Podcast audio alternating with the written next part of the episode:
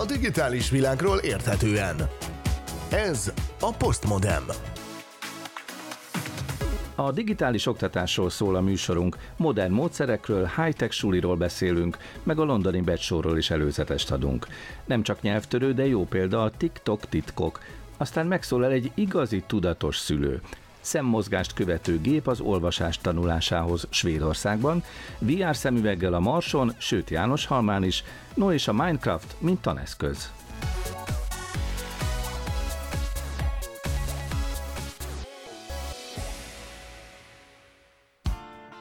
A szerkesztő rész Betyár Gábor, ez itt a Postmodern digitális oktatásról szóló külön kiadása, a mikrofonnál Szilágy Árpád.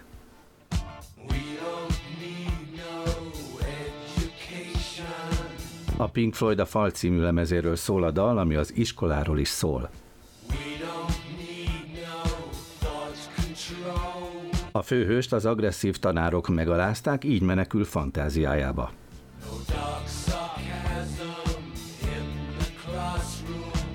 A fal tehát egy képzeletbeli határ a valóság és a fantázia között.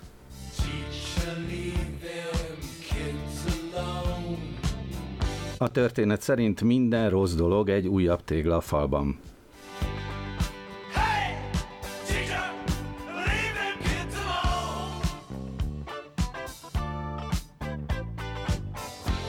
A felvételeken egyébként igazi iskolások is éneklik a refrént. Hé, tanár, hagy bennünket gyerekeket békén. A Pink Floyd lemeze persze görbe tükör a civilizációnknak. Érdemes megismerkedni vele, már csak azért is, mert jó zene.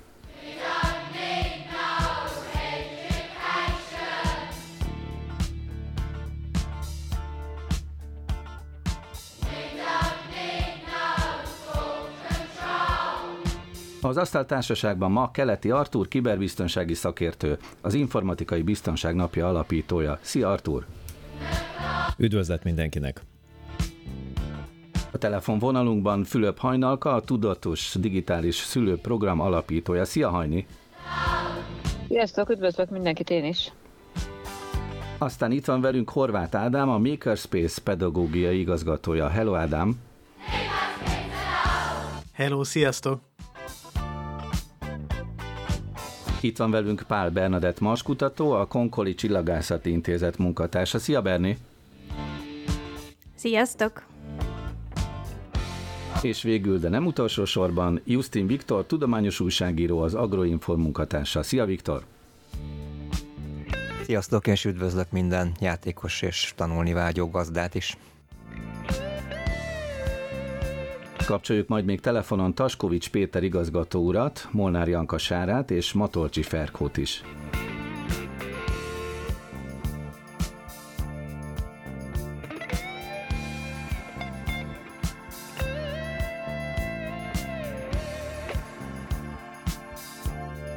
A digitális oktatással foglalkozunk ma, de nem mehetünk el az orosz-ukrán konfliktus mellett mi sem. Két hete tartanak a harcok, de a kibertérben az online háború már korábban elkezdődött. És egyébként ezekből is nagyon sokat lehet tanulni. Hogy mit, azt mindjárt keleti Artúrtól megtudjuk, akitől egyébként azt hallottam, hogy olyan sok hír van, hogy óránként leesnek a székről a kibervédelmi szakemberek. Bizony, ez a helyzet. Fontosnak is éreztük, hogy mindenképpen beszámoljunk arról, hogy mi történik ebben a térben, ami egy aktív kiberháború, most már nyugodtan mondhatjuk, nem csak a színfalak mögött, hanem az előtt is zajlik, és valóban olyan hihetetlen mennyiségű esemény történik ebben a térben, ami a szakértőket is állandóan meglepi, amiről mindenképpen kell beszélnünk.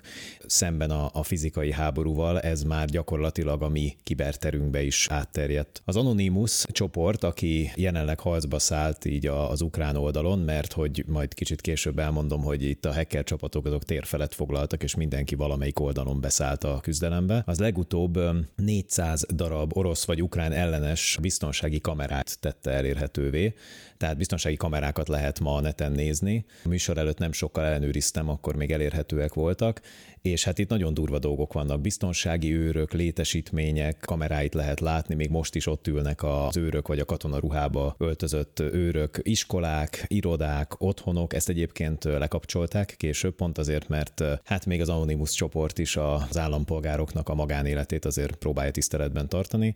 Éttermek, belső és külső kamerák. Ez 400 kamera, még várható további kamera is a, ezek után, ami, ami érkezik. Nyilván ezeket nem akarták közhíré tenni. Aztán van egy másik érdekes hír. Van egy orosz hacker csapat, az a nevük, hogy The Red Bandits, RU, és ez az orosz hacker csapat ukrán oldalon szállt be a küzdelembe, és hát most egyelőre úgy néz ki, hogy feltörték Oroszország egyik jelentős áramszolgáltatóját. Itt egy olyan szolgáltatóról van szó, aki 16 milliárd dollár éves árbevételű szolgáltató, Rosettinek hívják, és a közzétett adatok alapján valószínűleg egy portálon keresztül törhettek be a rendszerbe. Még nem vagyunk teljesen biztosak benne, hogy a feltörés az egy valódi feltörés, vagy esetleg egy ilyen mézes bödönbe akadtak bele csak a banditák, de nagy valószínűséggel ez, ez, ez egy lehetséges feltörés. A részleteket egyébként megosztották a közvéleménnyel. Aztán egyre jobban a statisztikákat tudjuk követni, látjuk azt, hogy ebben a térben ki melyik oldalon harcol. Azért jobb, ha tudjátok, hogy itt most már több mint 3000 rendszernek a feltörését láttuk a kibertérben, a kritikus infrastruktúráktól kezdve egész egyszerűen nincs olyan rendszer, amit a kibertérben ezek a szabad csapatok ne törnének föl. Itt hangsúlyozom, hogy nem katonai műveletekről van szó, és nem hírszerzési műveletekről, ezeknek egy kis része az természetesen. Készül egy statisztika, megpróbáljuk valahogy összeszedni így a kibertérben, hogy ki kivel van. Ez a statisztika van most előttem egyébként. Orosz oldalon 15 hacker csapatot, ukrán oldalon pedig 40 hacker csapatot látunk. Ezek a csapatok között egyébként három-három állami csapat van, az összes többi, beleértve azt az öt ismeretlent is, azok gyakorlatilag nem tudjuk, hogy hova tartoznak, tehát nem, nem köthető semmelyik társasághoz sem. Ezek egyébként összesen több százezer hackert is jelentenek, bizonyos statisztikák nagyjából félmillióra teszik ezeknek a hackereknek, vagy az érdeklődőknek legalábbis a számát, és ezek aktív csapatok, akik mindenféle feltörési technikával, például leterheléses támadásokkal, hekkeléssel, vagy akár pszichológiai hadviseléssel mindkét oldalon ezt a küzdelmet jelenleg folytatják.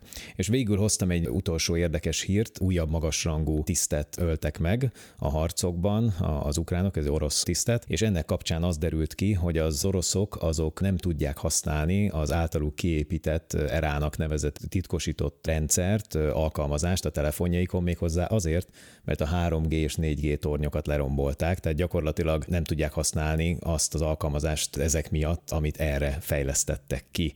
És ez úgy derült ki, hogy az orosz front és az orosz háttércsapatok közötti beszélgetést nem tudták titkosítani, és megkérdezte a hírszerző, attól a képen tájékoztatta, hogy miért nem tudják használni, és akkor mondták el, hogy ez a helyzet. Szóval óriási káosz van a kibertérben, ebből nagyon nagy bajok lehetnek még, és ezért mindenkinek fel szeretném hívni a figyelmét arra, különösen a gazdasági szereplőknek, most azonnal kérdezze meg az informatikusát, szolgáltatóját, esetleg biztonsági szolgáltatóját, hogy fel van-e készülve ilyen jellegű eseményekre, van-e erre forgatókönyve. És nekem az az érzésem, hogy az lesz a válasz, hogy nincs. A legtöbb szervezet ma nincs erre felkészülve, hogy ez a több ezer szervezet sem volt Oroszországban. Tehát azonnal tessék szolgáltatókhoz fordulni, biztonsági cégekhez fordulni, és megerősíteni a határokat, mert ez a háború, ez a kibertérben most már hozzánk is elér. Tehát azt mondod, hogy Kelet-Európában is, akár Szlovákiában, Magyarországon, és a több, összes többi kelet-európai országban is érdemes mindent ellenőrizni és megnézni, hogy megvan-e a kiberbiztonság. Igen, és legyenek forgatókönyvek arra az esetre, hogyha egy zsarolóvírussal, egy leterheléses támadással vagy adatlopással valakinek megállítják a működését, pláne hogyha az illető egy kritikus infrastruktúrában, logisztikai láncban, termelő láncban vagy menekültek ellátásában érdekelt. A digitális világ érdekes. Postmodern. Itt a Postmodem a Pátria Rádióban a mai témánk a digitális oktatás. Tavaly már volt egyszer, nagyjából egy évvel ezelőtt egy ilyen összeállításunk, akkor is Horváth Ádám, a Makerspace pedagógia igazgatója volt a vendégünk, akivel végig beszéltük a műsort különböző más szakértőkkel együtt. Ádám most itt van velünk.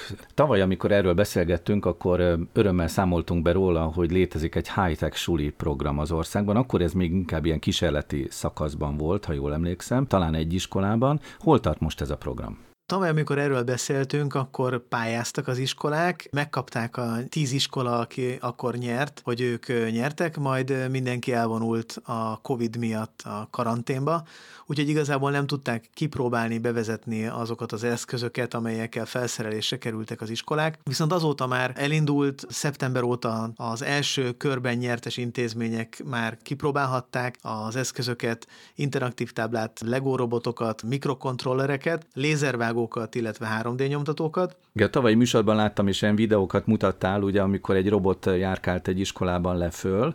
Ezeket az oktatásban lehet fölhasználni ezeket a robotokat, de hogyan? Az összes olyan eszköz, ami ebben a programban benne van, de hogyha az iskoláknak más forrásból van, akkor azokat be lehet vinni matematika órára, biológia órára, történelem órára, és ezeknek a programoknak a keretében pont az a cél, hogy ne csak az eszközöket szállítsuk le a tanároknak, hanem egy olyan képzést is kapjanak, amivel ezeket a digitális eszközöket be tudják ágyazni, akár a digitális kultúra új tantárgyba, vagy pedig a már meglévő hagyományos tantárgyakba is. Most már 25 településen teljesen elérhető a high-tech suli.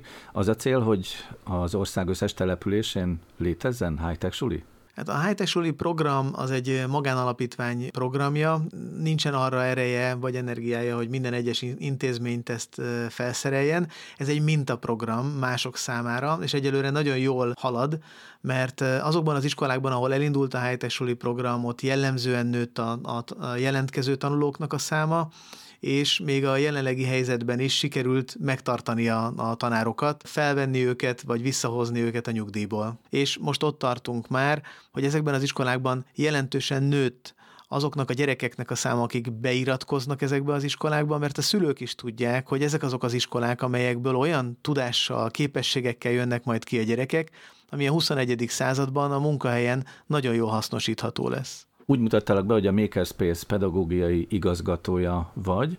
Erről én azt hallottam, hogy a játékkal is összefügg ez a módszertan, ez a játékos pedagógia, vagy alkotói pedagógia. Mi itt a lényeg? Ha már játékos, akkor ez a serious gaming kategóriába tartozik inkább. Ez alkotó pedagógia, gyakorlatilag a gyerekek olyan projektekben vesznek részt, amelyben maguk is létrehoznak fizikailag dolgokat, prototipizálnak, kreatív módon kitalálnak olyan megoldásokat, amelyek korábban még nem léteztek, 3D nyomtatóval létrehozzák, mikrobittel pedig digitális hátteret alakítanak ki körülötte, szenzorokkal vezérelt folyamatokat tudnak vele szabályozni, de ez a bevihető nem csak a különböző tantárgyak óráira, hanem összevonhatóak a különböző témák, és így egy úgynevezett epohális program keretében a gyerekek komplex problémákra tudnak alkalmazni már létező megoldások helyett valami egészen újat is.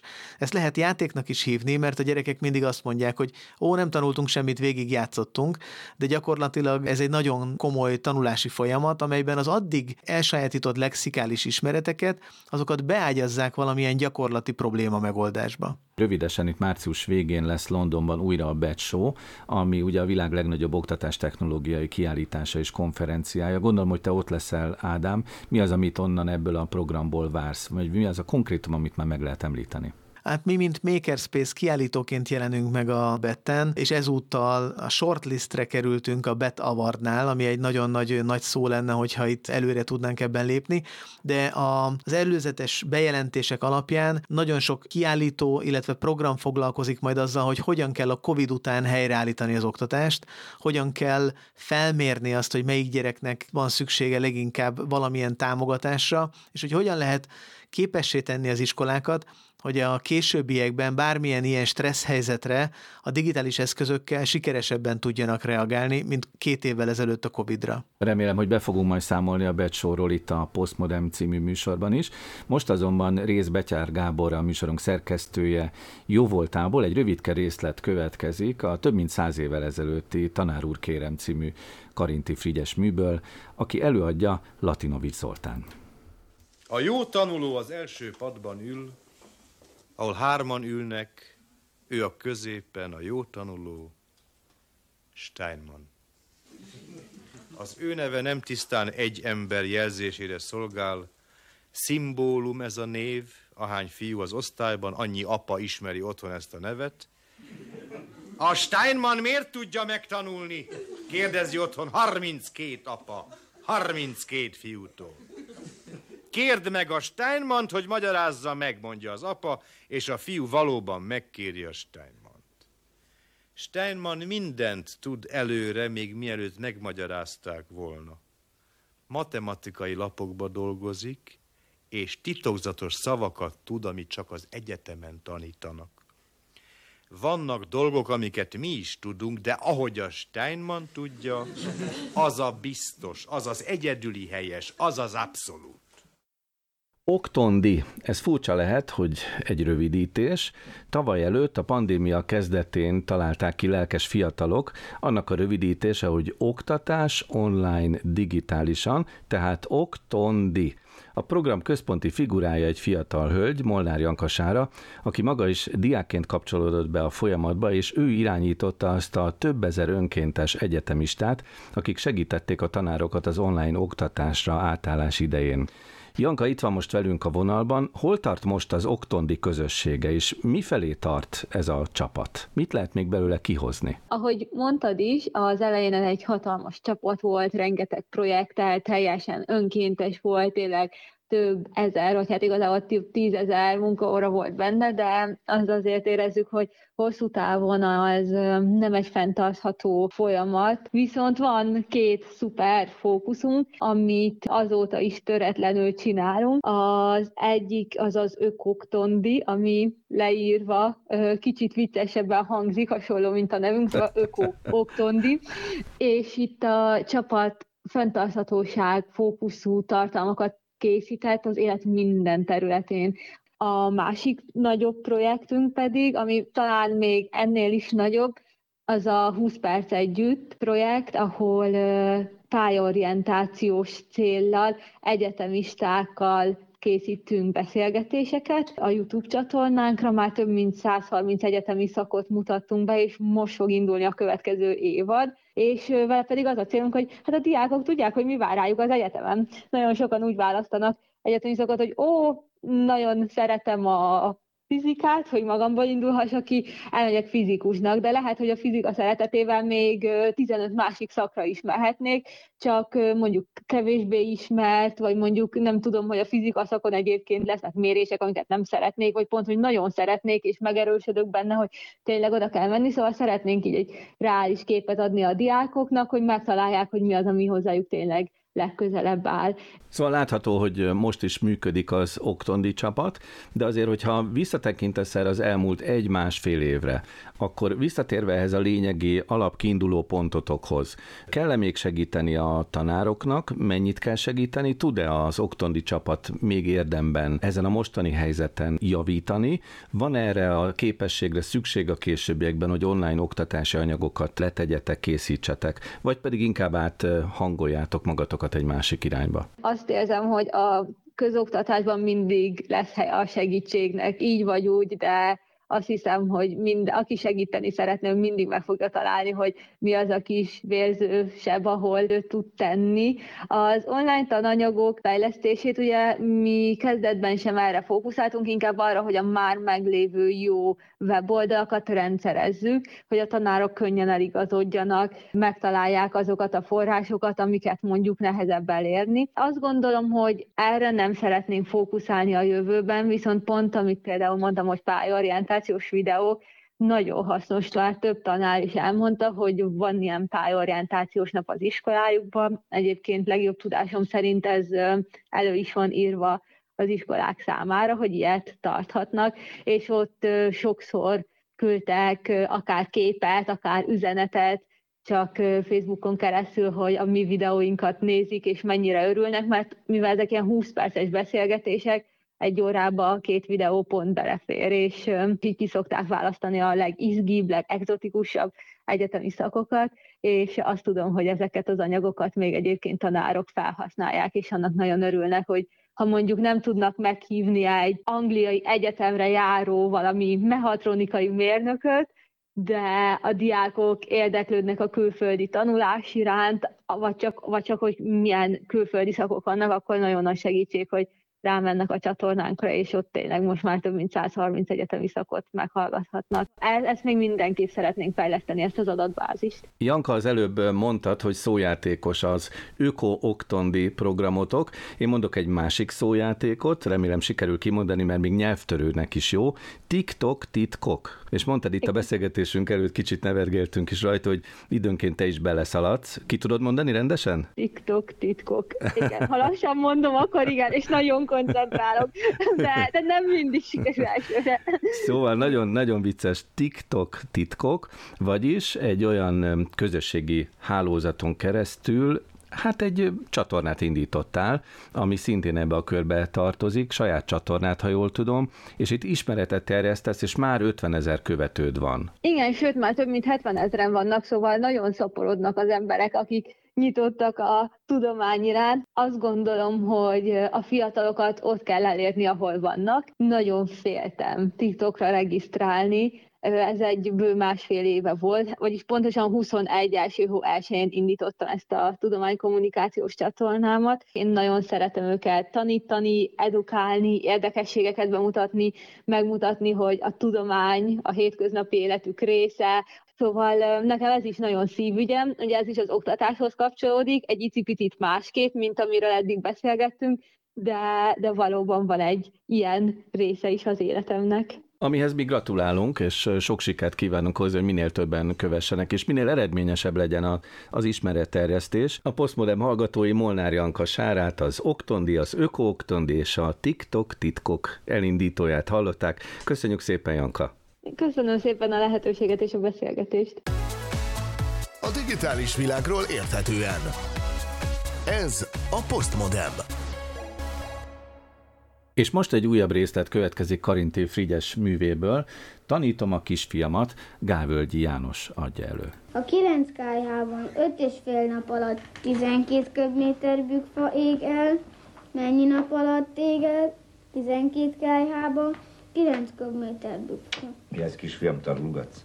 Apukám. Mi ez? Nem értem ezt a dolgot. Gabi, mi az, hogy nem érted? Hát még nem magyarázták el az iskolában. De igen, csak hogy... Csak hogy mi az, amit nem értesz? Hát nézd, apukám. A 9 kájhában 5 és fél nap alatt 12 köbméter bükfa égel, mennyi nap alatt égel 12 kájhában 9 köbméter. Pappella, pap, ne hadarj, Gabi. Itt tényleg nem lehet megérteni. Na most mondd el szépen, és megfontoltam még egyszer, és akkor meg fogod érteni. Adj egy kis helyet.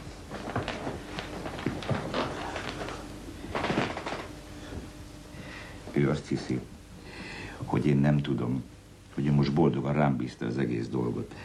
Nem tudja, nem érti, nem emlékszik arra húsz egy néhány évvel ezelőtti jelenetre, amikor én húzottam ilyen boldogan és megkönnyebbülve félre, és adtam hát a helyet az apámnak, aki ugyanilyen fontoskodó és bosszankodó arccal ült le mellém. És ami a legbosszantóbb, igen, most villant át az agyamon, hogy ugyanerről, ugyanerről a példáról volt szó. Igen, a bükfa meg a kájha. Semmi kétség. Karinti Frigyes művet több mint száz évvel ezelőtt íródott. Részletet hallottunk tehát a Tanár úr kérem című műből, humoreszk, és Kávölgy János adta elő. Itt van velünk a telefonvonalban Fülöp Hajnalka, a digitális tudatos szülőprogram alapítója és vezetője. Kicsit magadra ismertél az előbbi kis részletben? Te is segítettél így a gyereknek? Igen, én igyekeztem egyébként mindig megadni nekik a saját szabadságukat, hisz az a lényeg, hogy ők maguk jöjjenek rá a megoldásra, vagy ha nem jönnek rá, akkor, akkor ugye az iskolában tudják ezt visszatükrözni, de ott szoktam lenni mellettük, igen. Szerintem ez nagyon fontos, hogy a digitális világban is legyünk ott a gyerekek mellett. Tehát 10 éves kor alatt egyáltalán ne adjunk neki semmilyen okos eszközt, ha lehet. A mentális érettségét érdemes figyelembe venni, de a 10 éves kort azért én ajánlanám ilyen ökölszabályként. És hogyha adunk is eszközt neki, akkor ugye legyünk ott mellette, amikor használja, amikor leteszi, amikor befejezi. Ez egy nagyon erős érzelmi hullámvasútra ülteti fel a gyerekeket, nagyon elvonja a figyelmüket, aztán nem tudnak hirtelen visszakapcsolódni a fizikai valóságba, úgyhogy érdemes folyamatosan ott lenni mellettük, és érzelmi támaszt adni. Ez a digitális élmények, amit együtt szerzünk a gyerekkel, azok ugyanolyan kapcsolaterősítő dolgok tudnak lenni, mint bármilyen más közös élmény, hisz ez a gyereknek fontos, ők ugye a mai gyerekeknek már egy olyan gyerek sincs, aki ne úgy született volna, hogy a digitális világot körbeveszik. Tehát nekik ez nem egy újdonság, nem egy eszköz, amit mi megtanultunk használni, nekik ez az életük része, ugyanúgy nekünk az elektromos áram, vagy, a, vagy akár a napfény. Tehát ők nekik ez természetes, hogy van, tehát ez, hogyha mi együtt használjuk, együtt fedezzük fel velük, ez egy óriási kapcsolatot erősítő élmény, mert hogy minden erről szól a digitális világban is, a kapcsolatról. A szülő és a gyerek kapcsolata, hogyha kellően erős, ha kellően megalapozott a közös tevékenységek, a közös élmények által, akkor erre később tudunk alapozni, amikor jön az ugye sokak által félelmetesnek tekintett kamackor, amikor a gyerekek ugye leválnak a szülőkről, ami egy természetes dolog, és ebben az időben erősödik fel a kütyű használat, és ez sok szülő félreérti, hogy hát ugye azért nem beszélget velem a gyerek, a tinédzser, mert hogy inkább csak a telefonját nyomkodja, miközben ez egy élettani, úgynevezett normatív krízis, amikor a gyerekek leválnak, és a kortársaik átmenetileg fontosabbá válnak számukra, ugyanakkor ilyenkor is mint hogyha színpadon állnánk, egyfolytában figyelnek minket, szülőket, hogy hogy viselkedünk, hogy használjuk az okos eszközeinket, milyenek a digitális kompetenciáink, tudunk-e önállóan használni applikációkat. Van egy problémánk, az előbb említett komplex probléma megoldással, ugye, amit a Makerspace-ben is használnak, meg tudunk-e oldani egy problémát az okos eszközök vagy a digitális világ által. És újra is visszautalnák az alkotó pedagógiára, hisz nagyon fontos, hogy mi is alkossunk közösen a gyerekkel, minél több tevékenységbe vonjuk be őket, minél több érzékszervüket használjuk, tehát a, a kéz használat, a mászás, mozgás, az anyagok használata, ízlelés, a levegőlevés, a közös alkotás, ez nagyon-nagyon fontos, és ezeket tíz évvel alatt tudjuk megerősíteni ebben a gyerekeket. Aztán utána, amikor a digitális világ úgymond beszippantja őket, akkor már adtunk nekik megoldás mintákat, adtunk nekik megküzdési stratégiákat, hogy hogyan kell, hogyan lehet megoldani egy problémát, és ilyenkor is fontos, hogy álljunk rendelkezésükre, hogyha bármilyen kérdésük van, vonódjunk be az ő életükbe, figyeljünk oda az ő digitális élmény megosztásaikra, már csak azért is, hogyha tabusítjuk ezt a témát, és azt mondjuk, hogy hát én nem értek ezek a videójátékokhoz, engem nem érdekel a TikTok, én nem vagyok fönt ezeken a platformokon, akkor a gyereket elzárjuk tulajdonképpen. A gyerek egy nagyon fontos élet részét elzárjuk magunktól, mint szülőktől, és akár a gyereket, ha valami probléma éri, vagy akár nagy öröme van, nem tudja megosztani velünk, mert hogy nem vagyunk részesei a digitális életének. Hajni, hogyha hogy valaki annyira tudatos digitális szülő szeretne lenni, hogy még tenni is szeretne annak érdekében, hogy ő maga is képezze magát tudatos szülővé, tudatos digitális szülővé, annak mit javasolnál, hogyan képezhetné magát? Szuper, szuper ez a kérdés. Egyrészt én, én is adok ilyen workshopokat, meg webinárokat, meg, meg előadásokat, tehát a, a Tudatos Digitális Szülő oldalamon, Facebookon lehet ez, erről érdeklődni, és például az digitális gyerekvédelem.hu oldal egy remek online képzést indított, amit pont erre a témára szépen végig lehet menni, rövid kis videókkal, rövid kis kérdésekkel, pont ezt a témát médiapedagógusok dolgozták fel, illetve a széferinternet.hu oldalon a Légy az Internet ÁSZA című program, annak szintén van a szülők számára egy remekül használható kisokosa, illetve játékok, internetes játék, amit internetnek hívnak, ami egy online játszható játék, nem kell hozzá regisztrálni sem, csak közösen játszani, különböző úgymond veszélyeket lehet felfedezni, de mondjuk ezt inkább kihívásoknak,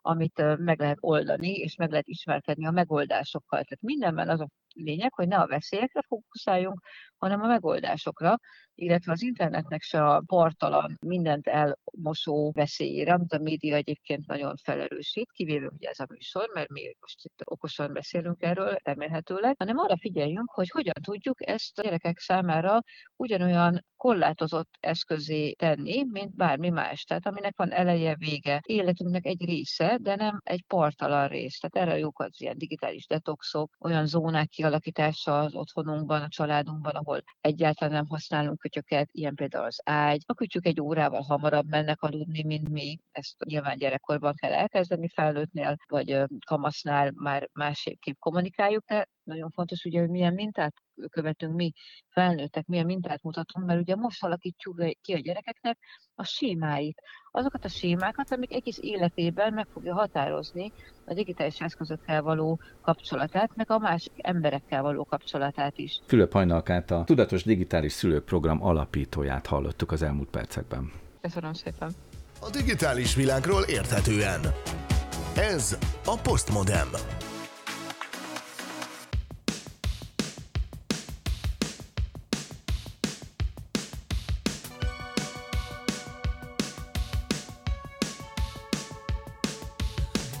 Postmodern műsorok régi követője, hallgatója Matolcsi Ferkó, aki színész és informatikus, mindezek ellenére már egy ideje oktatással foglalkozik Svédországban, egészen pontosan Uppsala városában, és nemrégiben adott nekünk hírt arról, hogy szemmozgást analizáló programmal tanulnak olvasni a gyerekek ott nálatok.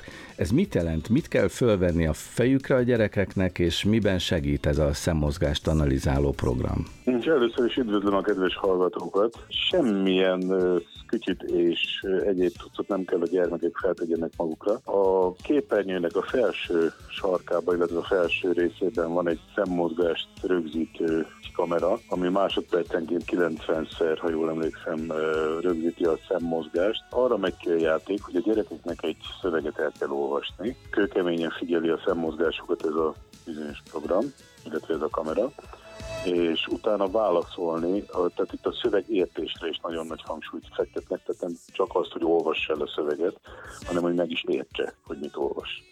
Egy következő oldalon pedig a válaszokat kell megkeresse, és ott is a szemmozgásukat figyelik. Nagyon nagy mértékben elősegíti különösen azokat a gyerekeket, akiknek olvasási nehézségek van.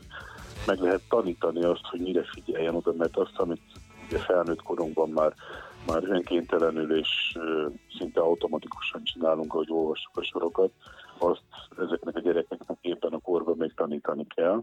Mi még úgy tanultuk, hogy húztuk az ujjunkat a sorok között, ami egy nagyon jó módszer amúgy.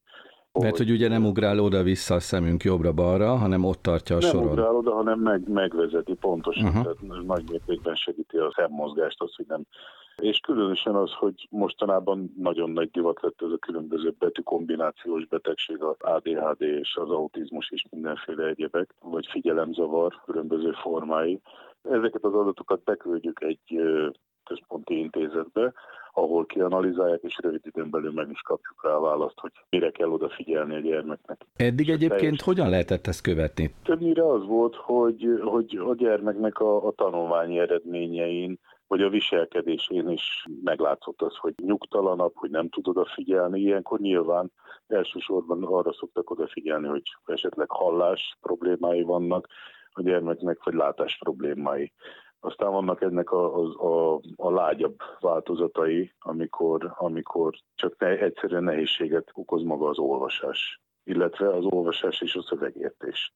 Jó, tehát akkor gondolom, hogy ezzel a műszeres vizsgálattal egy sokkal pontosabb kép alakul ki a gyerekeknek a szemmozgásáról, és akkor ezt visszakapjátok eredményként, és akkor mi a következő Igen. lépés? Itt akkor a szakemberek megfelelő módszert ajánlanak arra, hogy hogyan lehet azokat a specifikus szemmozgásokat. Az. Ennek a második fázisa például az, hogy hasonló problémájú gyermekek egy összeültetünk, ahol nagyon rövid szavakat olvasnak, egy-két szótagos szavakat olvasnak függőlegesen, visszatesen, véletlenszerűen sokszor értelmetlen szavakat, néha megviccelem őket, bebecsempészek egy magyar szót, vicces legyen. Olvassák ezeket a szavakat, hogy, hogy szokják meg azt, hogy koncentráljanak arra, amit, amit olvasnak, illetve a szemmozgásukat próbálják meg kordában tartani. És egy idő után érdemes újra elvégezni ezt a szemmozgást vizsgáló igen, igen, és, eljárást? Igen, és, és az az érdekes, hogy nagy mértékű javulást mutatkozik ezeknek a gyermekeknek a a szemmozgásában, illetve az olvasásában, sőt, kedvet kapnak az olvasáshoz, olyannyira, hogy bevezettük most azt is, ami nem teljesen újszerű dolog, az, hogy minden reggel, mikor megérkezik az osztályba, leülnek a gyerekek, akkor van egy ilyen 10 perc, negyed óra csendes olvasás, amikor mindenki előveszi a kedvenc könyvét, ahogy amit kiválaszt a könyvtárban, és abból olvas. Most a következő projektem az, hogy csináljak egy, egy iskolai podcastot, vagy egy rádiószínház-szerű ugye, színházi múltam az hmm. kiki, kiki, kiki bukkan itt-ott. Nagyon jó hangzik. Hogy, hogy csináljunk egy ilyen hangos, könyvszerű rádiószínházas dolgot a gyerekekkel. Most folyamatban van a felkentjük meg mikrofonoknak a megvásárolás, és aztán majd, majd berendezek valamelyik teremben, vagy valahol egy kis stúdiót, ahova majd elvonulunk a kiválasztott jóhangú ügyesen olvasó gyermekekkel. Ezt most csak kis színesként említed, vagy ennek is van valamilyen terápiás hatása a gyerekekre? Hát az olvasás szeretete is, illetve az, olvas, az, hogy szívesen olvassanak. A leges legfontosabb az, hogy, hogy ha ők a versenyautókról akarnak a srácok olvasni, akkor valami olyasmit keresünk, amik a versenyautókról szólnak, vagy a lányoknak az én kicsi póném, és a többi is most nem akarok reklámot csinálni a Bogyó és Babócának,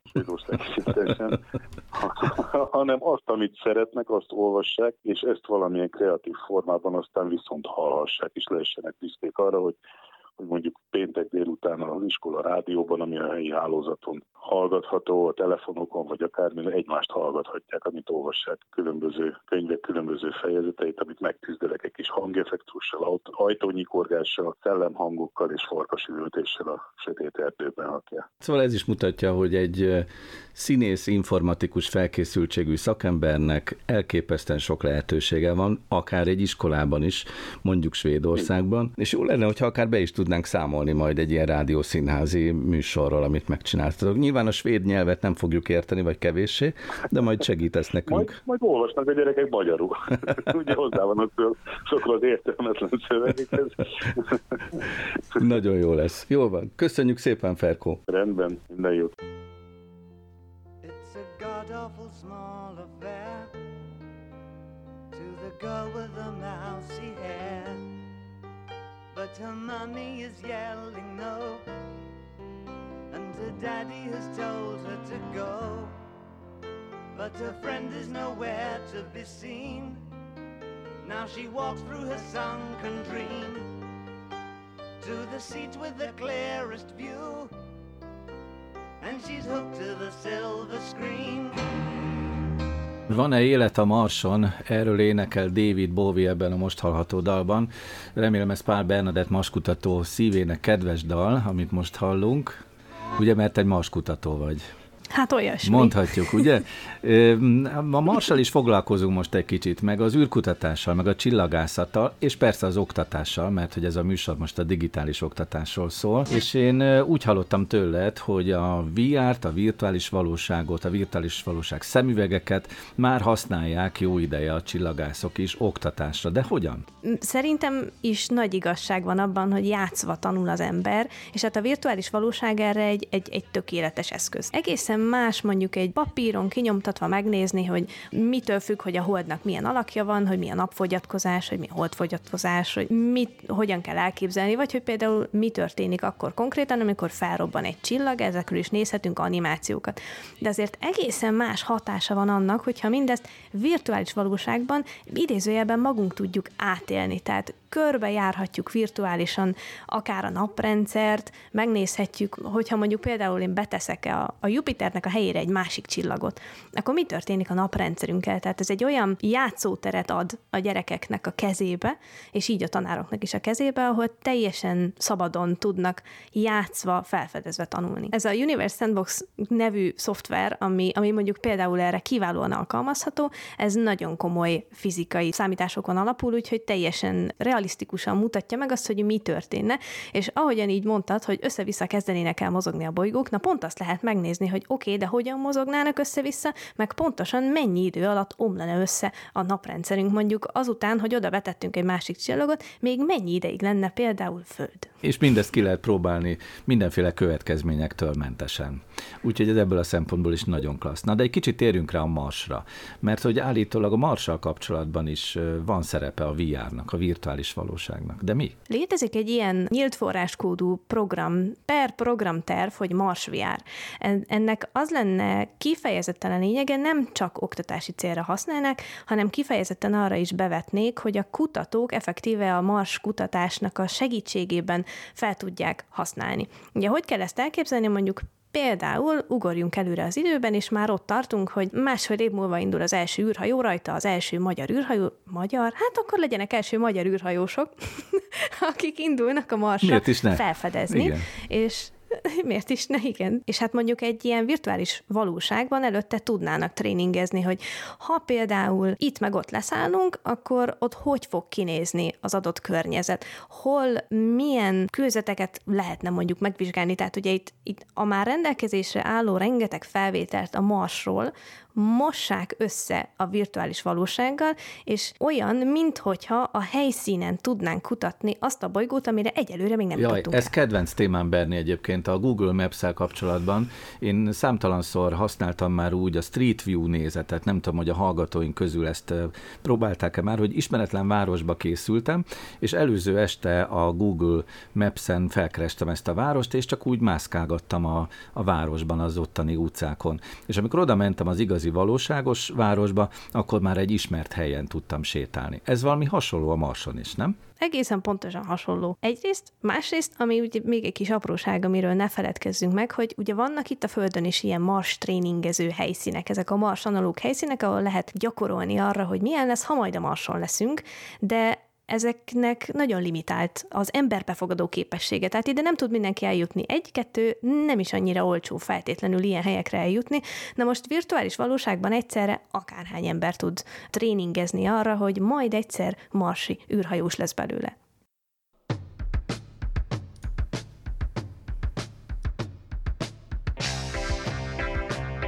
Egy régen hallott dal Halász Judittól.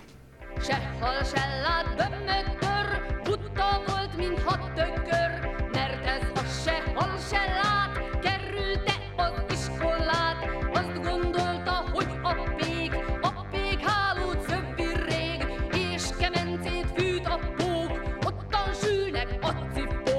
Ősszel számoltak be a médiában arról, hogy egy Jánoshalmi mezőgazdasági iskolában már virtuális valóságeszközökkel is oktatnak, például traktorok szerelését is VR szemüvegben egy spéci tanteremben oldják meg.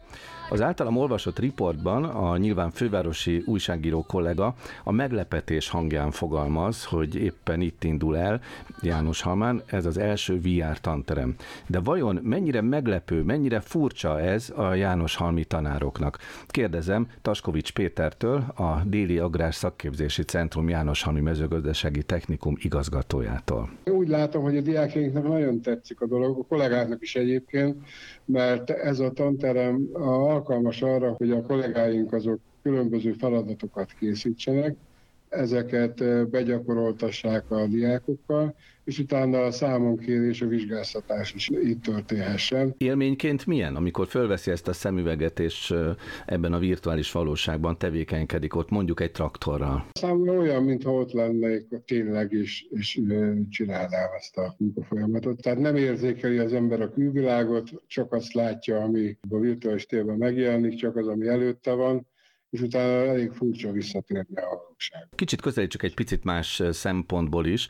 Legyünk őszinték, nem lenne egyszerűbb egyszerűen odavinni a diákokat a traktorokhoz? Mi az indokoltsága annak, hogy legyen egy ilyen virtuális tanterem? Vannak olyan erős munkagépek, amiknek az árama már olyan, olyan magas, hogy nem lehet beszerezni. Arra biztos, hogy képtelen a fenntartunk, az Agrárminisztérium is, hogy minden gépészképzés végző iskolába tudjon vásárolni mondjuk egy 100 millió forint értékű kombányt, vagy egy, vagy egy 60-80 millió forint értékű traktort, ezért látom a jelentőségét ennek, mert akkor is meg tudjuk csinálni ezeket a munkafolyamatokat, ha gyakorlatilag nem áll az iskola rendelkezésre ezek az erős munka, a munkagépek. Tehát magyarul úgy lehet gyakorolni a traktorokkal, a nagyértékű munkagépekkel, hogy valójában egyáltalán nem is használják az igazi traktort, tehát nem amortizálódik az az eszköz, hanem ott egy a, a virtuális valóságban egy grafikán gyakorolják be a munkafolyamatot, és amikor majd oda kerülnek, akkor már egy gyakorlattal rendelkeznek rendelkeznek. Így van, és ez tulajdonképpen nem grafika, hanem, hanem té- tehát a,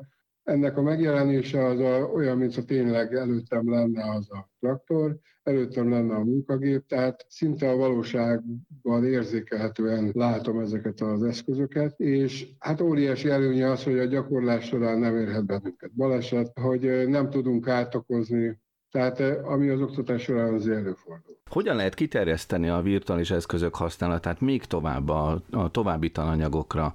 Nem túl erőforrás igényes ez? Szóval vannak ilyen korlátai ennek az egésznek, hiszen itt kell, mégiscsak kell egy háttéranyagot elkészíteni valakinek, ezt a VR környezetet megcsinálni. Hát én úgy látom, hogy a kollégáim, akik ezt uh, itt uh, négyen, öten részt vettek ebbe a fejlesztésbe, azok már képesek arra, hogy ezt a virtuális teret fölvegyék, és ha a rendelkezésünkre áll a beszkennelt munkagép vagy erőgép, ezt egyébként nagyon hosszadalmas a szkennelési folyamat, akár több hetet is igénybe vehet, hogy megfelelő részletességgel kerüljön be a virtuális térbe akkor innentől kezdve én nem látok határát annak, hogy, hogy ezt ne tudnák használni. Ebben a VR oktatásban van-e szerepe ennek a fajta játékossági vagy játékosító szemléletnek? Én azt gondolom mindenféleképpen, már régóta a probléma számunkra az, hogy Ugye minden diáknál ott van a modern telefon, és ezeknek az órai használatát általában tiltottuk. Most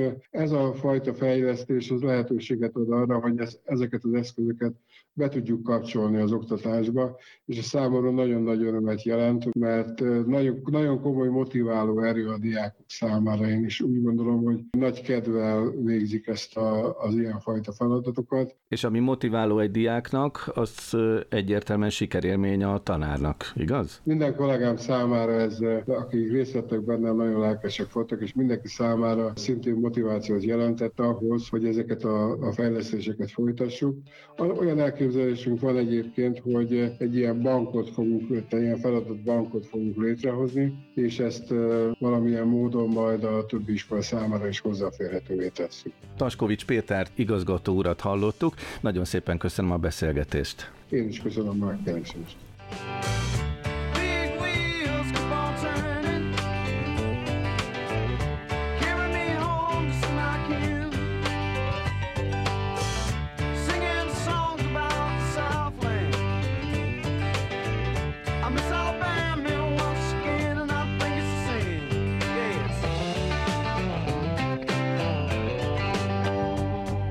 Szóval azt hiszem, hogy itt az asztaltársaságból többen is részt vennének egy ilyen akár traktoros képzésben, virtuális szemüveggel. Szerintem Justin Viktor is, aki az Agroinform munkatársa, úgyhogy éppen, hogy hasonló témákkal foglalkozik. Neked hogy tetszett ez a virtuális szemüveges oktatás, Viktor? Szerintem ez a jövő. Tehát, hogyha azt nézzük, hogy mennyi előnye van, most anélkül, hogy bárkit meg akarnék bántani ezzel, de nyilván egy kezdő traktorszerelő azért itt-ott elront ezt, azt lejt valamit. Tehát nem tudsz kárt okozni, hogyha virtuális módon, ugye itt konkrétan egy MTZ 892-es traktornak a kar, napi karbantartási munkálatait lehet begyakorolni, illetve munkagépeket lehet rácsatlakoztatni, tehát ezt tudod csinálni ezzel a, ezzel a VR megoldással másfelől pedig hát nem kell kimenni a traktorhoz, nem kell megvárni, amíg a Béla megcsinálja, meg a Józsi, meg a Kata, hanem rögtön mindenki felveszi a szemüveget, és szépen egyszerre. És egyébként meg nagyon érdekes biometrikus adatokat lehet ebből kinyerni, ezt csak érdekességnek mondom. Tehát például az is lejön belőle, a adatelemzéssel az is kinyerhető, hogy ki az, akinek ehhez kifejezetten tehetsége van. Vagy egy adott manuális munkához, bármihez egyébként ez a traktorszerelés csak egy példa, nyilván itt a oktatási modulokat bővítik Igen. idővel. Az igazgató igazgató úr egyébként nekem az interjún kívül elmondta, hogy ő látja a tananyagban egy csomó olyan más témájuk van, amit hasonlóképpen meg lehetne valósítani virtuális valósággal. Nyilván ez idő és erőforrás igényes is. Horváth Ádám a másik vendégünk itt a másik ablakban. Te mit szóltál ezekhez az eszközökhöz? Virtuális valóság akár a mezőgazdasági szakközépiskolában, akár a csillagászati oktatásban? Ezt Hajni nagyon jól elmondta, hogy a gyerekek, hogyha csak olvasnak valamiről, vagy ha csak hallanak valamiről, az kevésbé marad meg bennünk, mint hogyha ezt láthatják, körbeveszi őket, és ez Bernadett is nagyon jól körbejárta, hogy mennyivel többet lehet megjegyezni, megtanulni, akár egy folyamat leírásnak az lépéseiből, hogyha ezt egy virtuális környezetben is lehet látni, úgyhogy minél több iskolában, minél több virtuális és valóságos oktatási segédeszközt. Arról is beszélgettünk itt az igazgató úrral, hogy itt a játékosításnak is szerepe van, akár mondjuk a traktorok virtuális valósággal történő oktatásánál, de van itt egy még inkább játékos példánk, ami amiről Viktor fog nekünk mesélni. A Minecraft játékról van szó. Biztos kevesen tudjátok, vagy talán nem annyira közismert, hogy a magyar agrárium az rettenetesen előregedett, előregedőben van. Ez azt jelenti, hogy a gazdálkodók egyharmada 60 év feletti, és csak 8-9 százalék a 40 év alatti fiatal, arról is beszélve, hogy arra még felmérés sincs, hogy mi van azzal, aki 40 fölött van és 65 alatt, de nagyon kevés a fiatal, ez a lényeg, és a fiataloknak ez vonzó. Az USA-ból hoztam a példát, a Future Farmers of America, vagyis a amerikai, az USA jövőbeni farmereinek szövetsége. Hozott létre a Microsoft-tal közösen egy eh, Minecraftos oktató modult, amiben gyakorlatilag tonna számra megtalálhatóak az interaktív leckék, amikben agrárturizmust lehet szimulálni, vagy állati sejteket lehet megismerni, és hát egy igazándiból csak a képzelet eh, szab ennek határt folyamatosan fejlesztik a modulokat de például Kanadából is mondhatnám az Ontario állambeli tejtermelőket, a Dairy Farmers of Ontario, akik eh, Dairy Craft néven rebrandelték, újra márkázták a Minecraftot, természetesen a Microsoft engedélyével, de saját websájtot is csináltak neki, és nem is érhető el sehol máshol, csak ott ez a szoftver, és ezzel is ugyanígy interaktív módon tanítják azt, aki becsatlakozik, és aki ezekben a modulokban részt vesz. Nálunk van a családban olyan gyerek egyébként, aki Minecraft őrült, nem is egy, és el tudom mondani, hogy mágnesként vonza őket. Nekem kicsit nosztalgikus, meg nehezen érthető, mert ez a, ez a minden ilyen nagyon pixeles, nagyon kocka.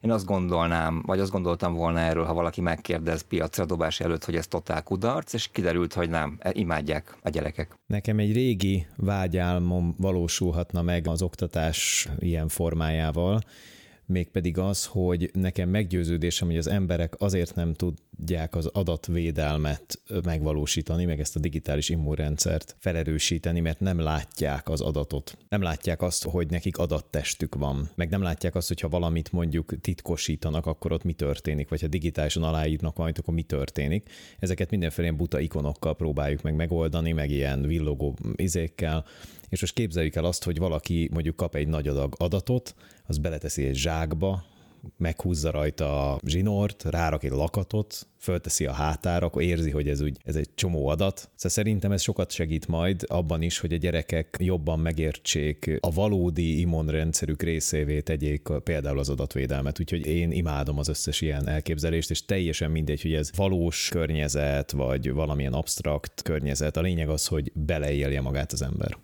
Egyszer írtam egy cikket még a modern iskolában egy pedagógusról, aki a János Vitézt Minecraftosította meg, hogy így fogalmazzak.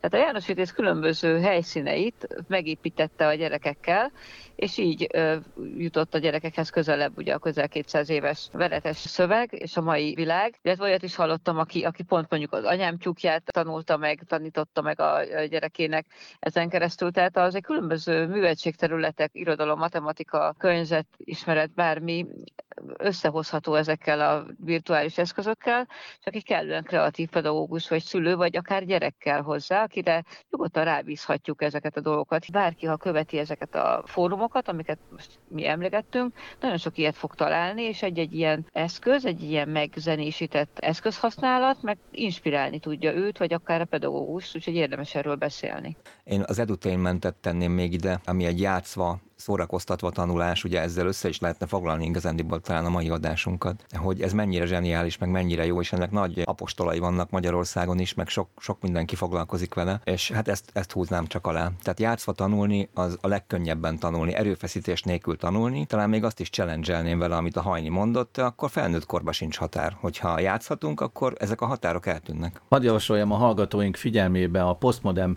YouTube oldalát, ahol megtalálható a tavalyi digitális oktatásról oktatásról szóló műsorunk. Nem kevésbé érdekes témákról beszélgettünk akkor is, ráadásul látható tartalmakat is mellékeltünk mellé, hogy például hogy néz ki egy high-tech suli, hogy mozognak a robotok az iskolában, meg hát egy csomó minden. Eddig tartott ma a műsorunk, köszönöm szépen a részvételt Keleti Artúrnak, Fülöp Hajnalkának, Horváth Ádámnak, Pál Bernadettnek és Justin Viktornak.